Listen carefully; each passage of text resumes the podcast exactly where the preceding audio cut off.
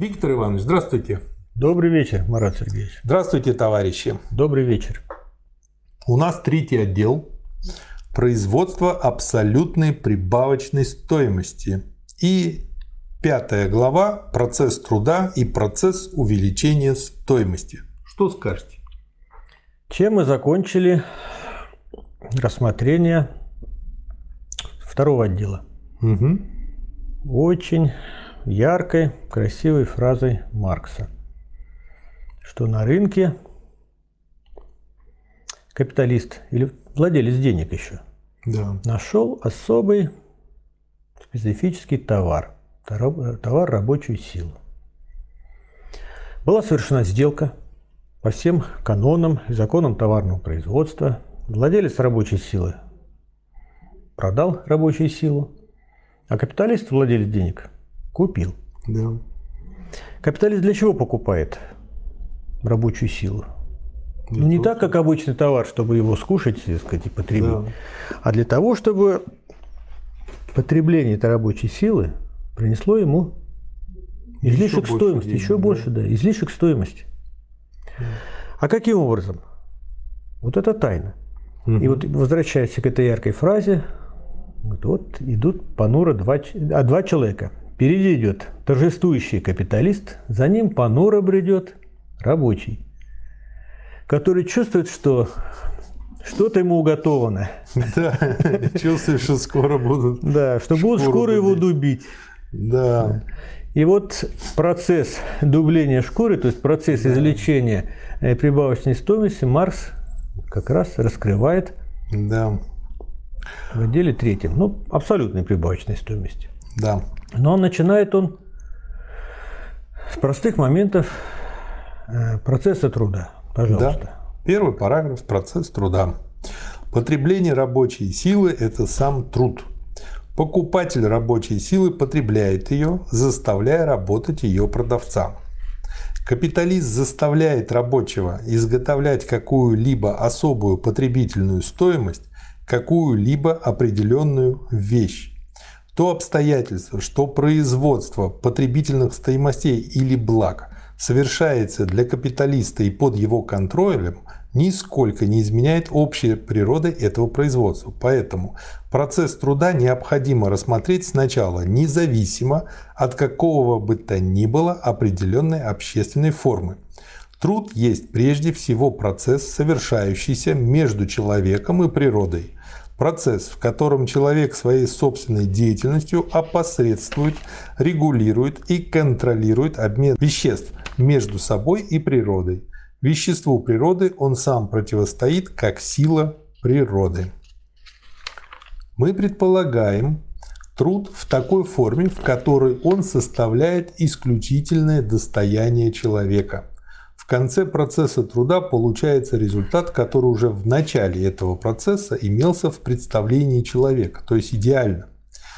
Простые моменты процесса труда следующие. Первое. Целесообразная деятельность или самый труд. Второе. Предмет труда. И третье. Средство труда. Все предметы, которые труду остается лишь вырвать из их непосредственной связи с землей, суть данной природой предметы труда. Например, рыба, которую ловят, отделяют от ее жизненной стихии воды, дерево, которое рубят в девственном лесу, руда, которую извлекают из недр земли. Напротив, если сам предмет труда уже был, так сказать, профильтрован предшествующим трудом, то мы называем его сырым материалом. Например, уже добытая руда, находящаяся в процессе промывки. Всякий сырой материал есть предмет труда, но не всякий предмет труда есть сырой материал. Средство труда есть вещь или комплекс вещей, которые человек помещает между собой и предметом труда, и которые служат для него в качестве проводника его воздействий на этот предмет. Являясь первоначальной кладовой пищи, земля является также и первоначальным арсеналом средств труда. Когда процесс труда достиг хотя бы некоторого развития, он нуждается уже в подвергшихся обработке средствах труда. Употребление и создание средств труда, хотя и свойственны в зародышевой форме некоторым видам животных, составляют специфически характерную черту человеческого процесса труда. И поэтому Франклин определяет человека как животное, делающее оружие. Экономические эпохи различаются не тем, что производится, а тем, как производится, какими средствами труда. Средства труда не только мерило развития человеческой рабочей силы, но и показатель тех общественных отношений, при которых совершается труд.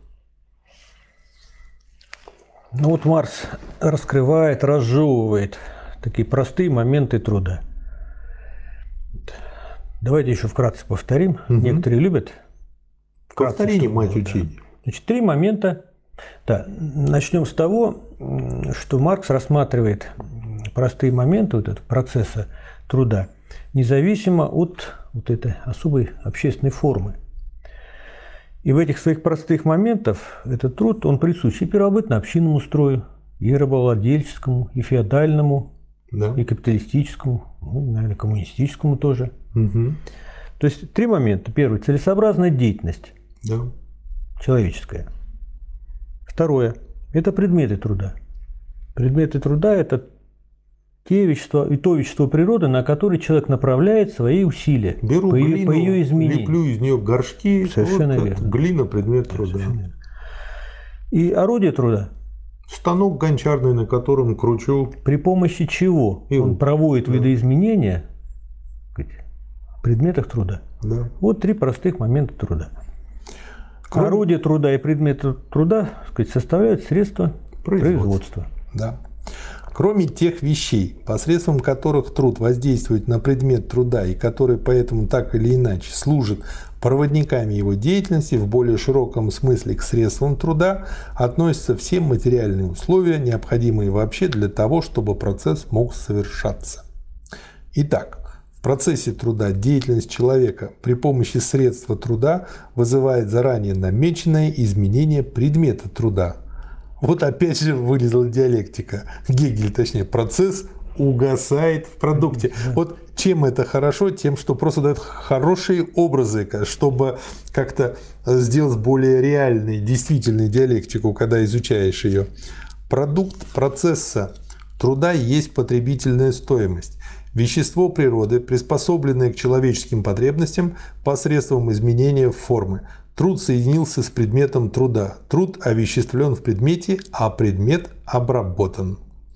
Если рассматривать весь процесс труда с точки зрения его результата, продукта, то и средства труда, и предмет труда оба выступают как средство производства, а самый труд как производительный труд. Вот важнейшее сказать, тоже понятие, понятие производительного труда. И Маркс в данной главе дает базовое основное понятие производительного труда. Как труда, непосредственным результатом которого является вещь, благо, потребительная да. стоимость. Да. И потом уже, впоследствии, мы увидим, как э, развивается, модифицируется понятие производительного труда. Но это уже будет третий том. Да. Нам нужно будет не забыть. Не забудем, но если А что, то такие идут дискуссии смотреть. по поводу производительного труда. Ой. Некоторые думают, что э, если э, труд не производительный, значит никуда не годный, не важный, никчемный. Не понимаю, что производительный труд просто критерий берем. Еще раз повторюсь, результат, непосредственным результат, результатом которого является вещь, если да. совсем коротко. Да. Чтобы можно было пощупать. Потрогать, да. Да. На руках Съесть. подержать. Да. Одна и та же потребительная стоимость, являясь продуктом одного труда, служит средством производства для другого труда. Поэтому продукты представляют собой не только результат, но в то же время и условия процесса труда. За исключением добывающей промышленности, которая находит свой предмет труда в природе, как горное дело, охота, рыболовство, все отрасли промышленности имеют дело с таким предметом, который представляет собой сырой материал, то есть предмет труда, уже профильтрованный процессом труда и который сам уже является продуктом труда. Один и тот же продукт может служить сырым материалом в очень различных процессах труда. Один и тот же продукт в одном и том же процессе труда может служить средством труда и сырым материалом. Продукт, существующий в готовой для потребления форме, может снова сделать сырым материалом для другого продукта, как, например, виноград сырым материалом для вина. Итак, выступает ли известная потребительная стоимость в качестве сырого материала, средства труда или продукта, это всецело зависит от ее определенной функции в процессе труда – от того места, которое она занимает в нем, и с переменной этого места изменяется и ее определение. Поэтому, вступая в качестве средств производства в новые процессы труда, продукты утрачивают характер продуктов. Они функционируют здесь уже только как материальные факторы живого труда. Наоборот, если средства производства и обнаруживают в процессе труда свой характер продуктов прошлого труда, то лишь благодаря своим недостаткам. Вот здорово просто.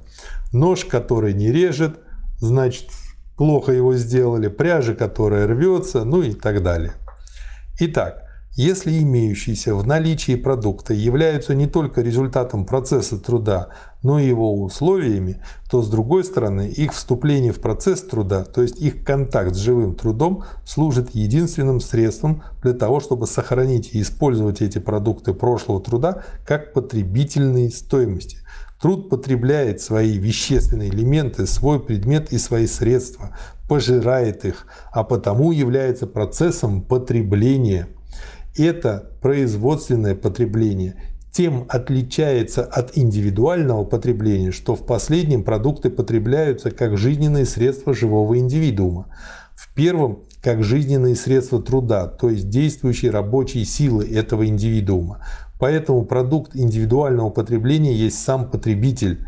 Продукт же производственного потребления – продукт отличный от потребителя.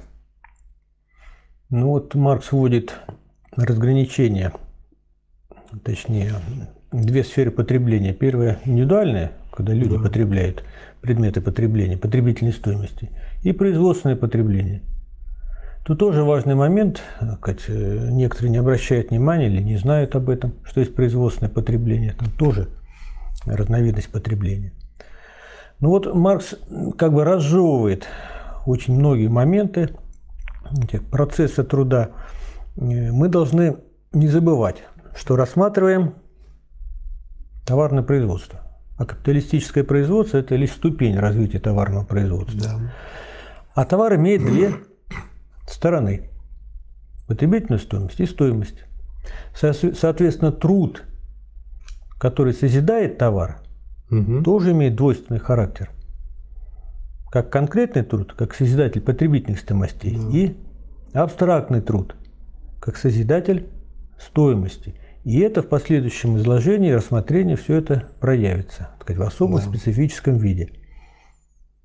Процесс труда, как мы изобразили его в простых и абстрактных его моментах, есть целесообразная деятельность для созидания потребительных стоимостей, присвоение данного природы для человеческих потребностей, всеобщие условия обмена веществ между человеком и природой – вечные естественные условия человеческой жизни, и, и потому он независим от какой бы то ни было формы этой жизни, а напротив, одинаково общ всем ее общественным формам. Ну да, как бы завтраки нужны при любой формации, и обеды, и ужины. Куда без них?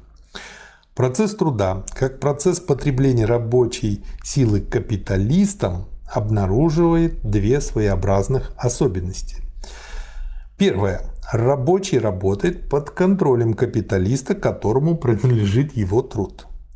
А во-вторых, вторая особенность – продукт есть собственность капиталиста, а не непосредственного производителя, не рабочего. Процесс труда есть процесс между вещами, которые купил капиталист, между принадлежащими ему вещами. Поэтому продукт этого процесса принадлежит ему в той же мере, как продукт процесса брожения в его винном погребе. Ну, это же понятное дело. Да. Если капиталист купил на рынке рабочую силу, пускай на какое-то время, и она трудится под его контролем, то продукты, которые создают рабочие, да, владельцы рабочей силы, принадлежат Ну, это, капиталисту. По сути дела, лошадь – это просто очень древний мотор, который как бы кормится сеном, а не бензином. Так и тут. Второй параграф. Процесс увеличения стоимости. Продукт собственность капиталиста есть известная потребительная стоимость. Пряжа, сапоги там, и так далее. Потребительные стоимости вообще производятся здесь лишь потому и постольку, поскольку они являются материальным субстратом, носителями миновой стоимости. И наш капиталист заботится о двоякого рода вещах. Во-первых, он хочет произвести потребительную стоимость, обладающую миновой стоимостью, предмет, предназначенный для продажи, то есть товар. И во-вторых, он хочет произвести товар, стоимость которого больше суммы стоимости товаров, необходимых для его производства, больше суммы стоимости средств производства и рабочей силы, на которые он авансировал на товарном рынке свои наличные деньги. Он хочет произвести не только потребительную стоимость, но и товар. Не только потребительную стоимость, но и стоимость. И не только стоимость, но и прибавочную стоимость. Как сам товар есть единство потребительной стоимости и стоимости, так и процесс производства товара должен быть единством процесса труда и процесса созидания стоимости. Вот опять же, вот как он умеет выводить, просто здорово. Итак, рассмотрим теперь процесс производства и как процесс созидания стоимости. Необходимо прежде всего вычислить труд, овеществленный в этом продукте. Пусть это будет, например, пряжа. Ну и дальше он рассматривает пример. Стоимость средств производства хлопка и веретен, выраженные в цене 12 шиллингов – образуют составные части стоимости пряжи или стоимости продукта, но при этом должны быть осуществлены два условия. Во-первых, хлопок и веретена должны послужить на самом деле для производства известной потребительной стоимости.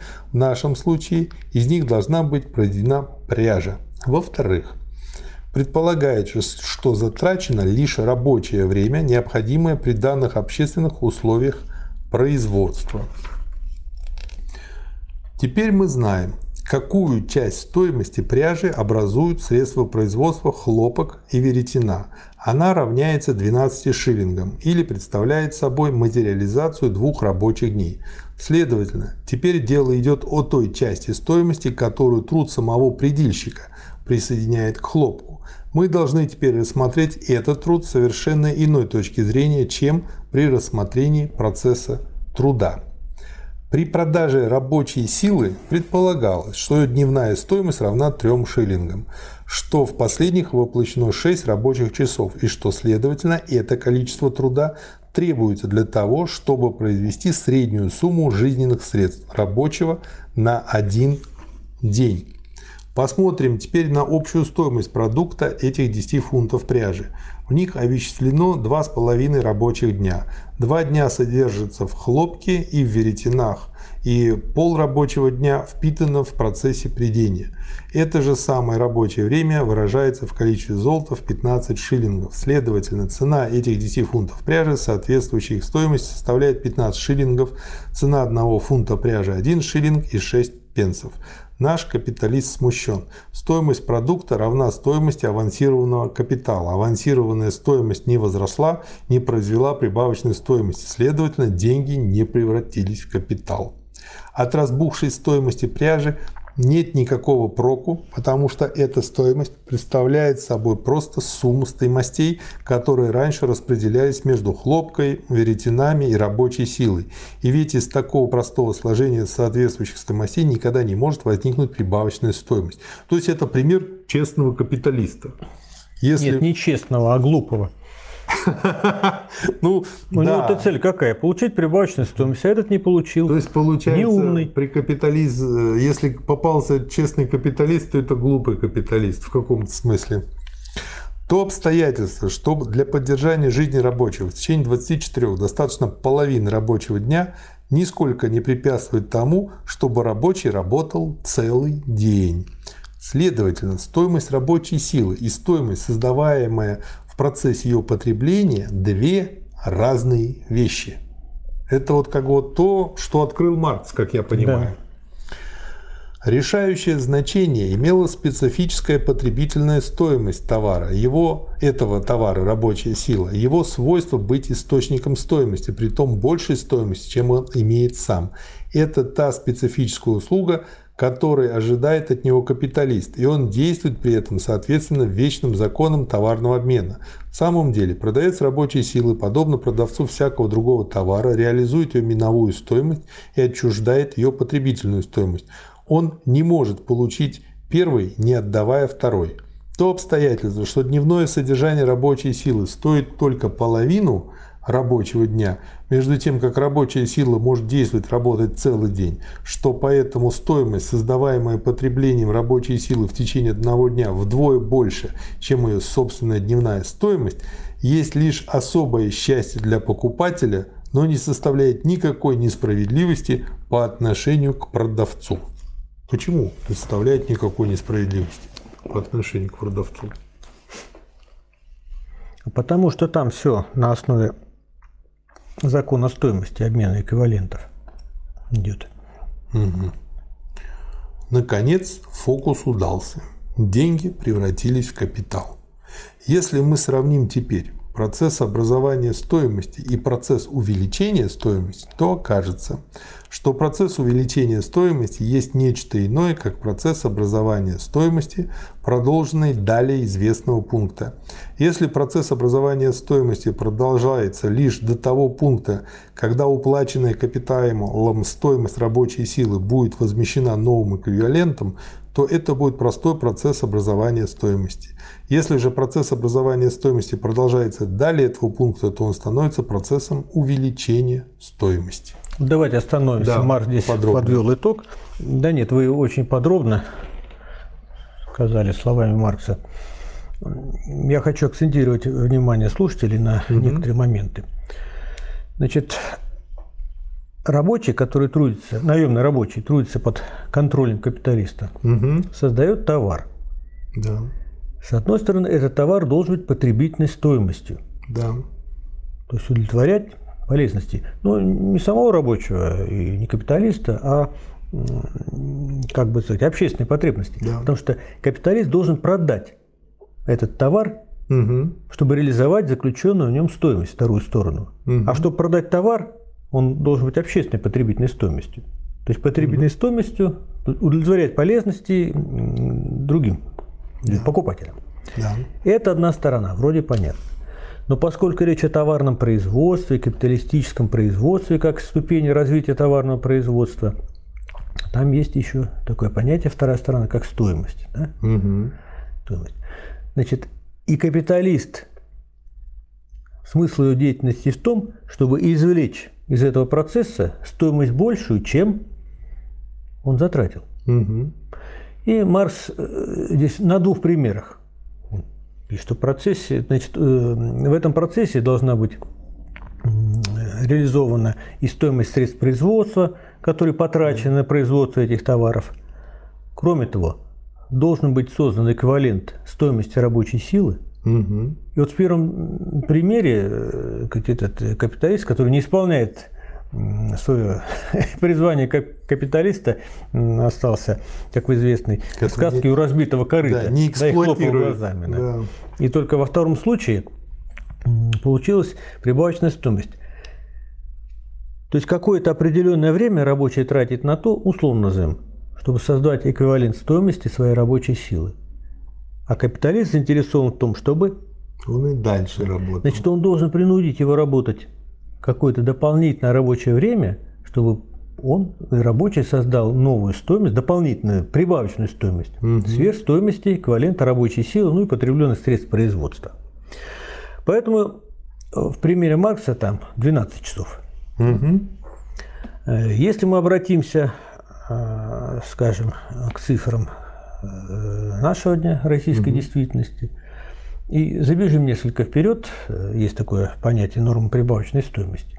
Ну, проще говоря, рабочий день наемного рабочего распадается на две части. Первую часть он как бы трудится на себя, угу. в процессе которого создается эквивалент стоимости рабочей силы.